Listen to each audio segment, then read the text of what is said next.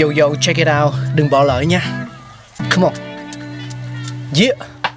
Thankful we got con người sáng tạo mà sống dồi dào tình tuổi trời sao vương cao là tích tắp phát minh đầy ắp xây đắp tương lai có một không hai nhưng liệu có ai còn nhớ dùng Xin được gửi lòng biết ơn vô hạn đến những con người không ngừng sáng tạo, mang đến những phát minh mới thay đổi cuộc sống. Thankful we got.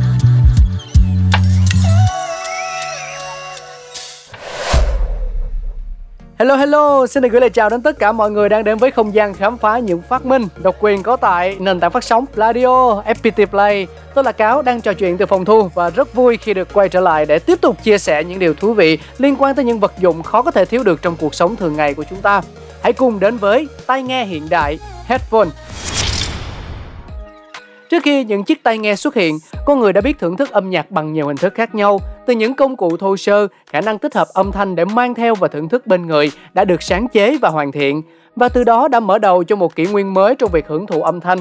Cũng vì vậy, chính chiếc tai nghe cũng đã trải qua một lịch sử đầy thăng trầm để có được hình dáng đẹp đẽ và chất lượng như hôm nay. Theo những ghi chép để lại, thì tai nghe được ra đời cách đây hơn 130 năm.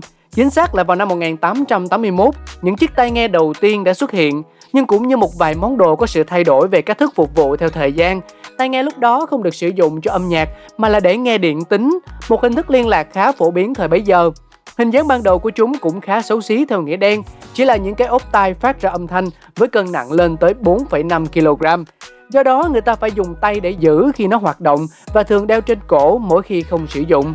Sự thay đổi thực sự diễn ra vào năm 1895 khi đó con người không còn chuộng rạp hát mà muốn được nghe nhạc tại nhà một cách thoải mái hơn. Vì vậy, dịch vụ âm nhạc tại nhà ra đời và những chiếc tai nghe lúc này đã bắt đầu sứ mệnh lịch sử của mình. Dịch vụ này dựa vào công nghệ điện tính đã khá phát triển trong năm đó. Đầu tiên, âm thanh tại nhà sẽ được thu lại, sau đó thông qua hệ thống điện tính, các tín hiệu sẽ được truyền tải tới từng nhà một thông qua đường dây dẫn và những chiếc tai nghe sẽ là nguồn phát cuối cùng để người ta có thể thụ hưởng.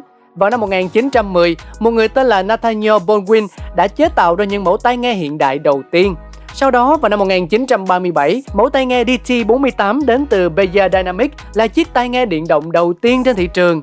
Đi trước vài thập kỷ so với tai nghe điện tĩnh, đây là bước tiến vĩ đại trong lịch sử tai nghe. Tai nghe điện động cho đến thời điểm hiện tại vẫn đang là sản phẩm phổ biến nhất trên thị trường.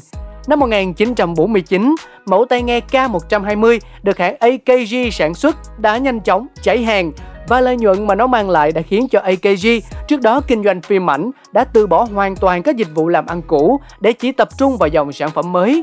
Năm 1958, chiếc tai nghe stereo đầu tiên được ra đời bởi John Sikos là một người không hề có bằng cấp đại học mà chỉ có sự đam mê âm nhạc cùng những hiểu biết nhất định về công nghệ. Và chỉ sau vài thập kỷ, công ty của Cos đã thống lĩnh thị trường tai nghe. Đến năm 1968, cũng chính họ mang lại các bước đột phá kế tiếp, đó là giảm trọng lượng tai nghe xuống chỉ còn khoảng 1 kg, vô cùng phù hợp cho các hoạt động di chuyển của con người trong thời đại mới.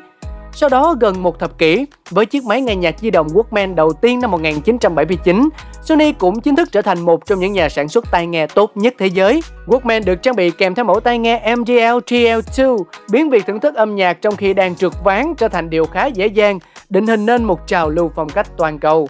Theo dòng lịch sử, năm 1980, hai kiểu tai nghe đặc biệt dành cho những người có vấn đề với tóc khi đeo thiết bị này đã ra đời, đó là kiểu in-ear và earbud.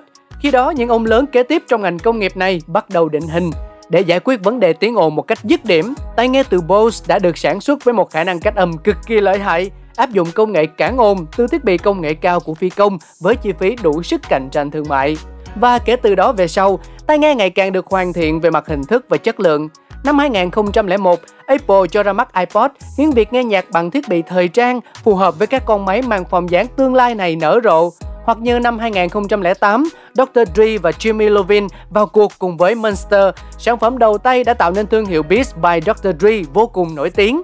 Nhờ giải trầm siêu quyến rũ lẫn thiết kế đẳng cấp mà họ nhanh chóng chiếm lấy thị phần khá lớn, đặc biệt được ưa chuộng bởi dân thể thao và các cầu thủ bóng rổ cũng thường xuyên sử dụng các tai nghe Beats trong khi luyện tập. Cho đến bây giờ, tai nghe là một trong số những phát minh liên tục chuyển mình để phù hợp với sự tiến lên như vũ bão của xã hội loài người cùng gu giải trí không ngừng phát triển. Và đó là những gì chúng ta có trong số phát sóng ngày hôm nay. Xin chào tạm biệt và hẹn gặp lại mọi người trong các số sau.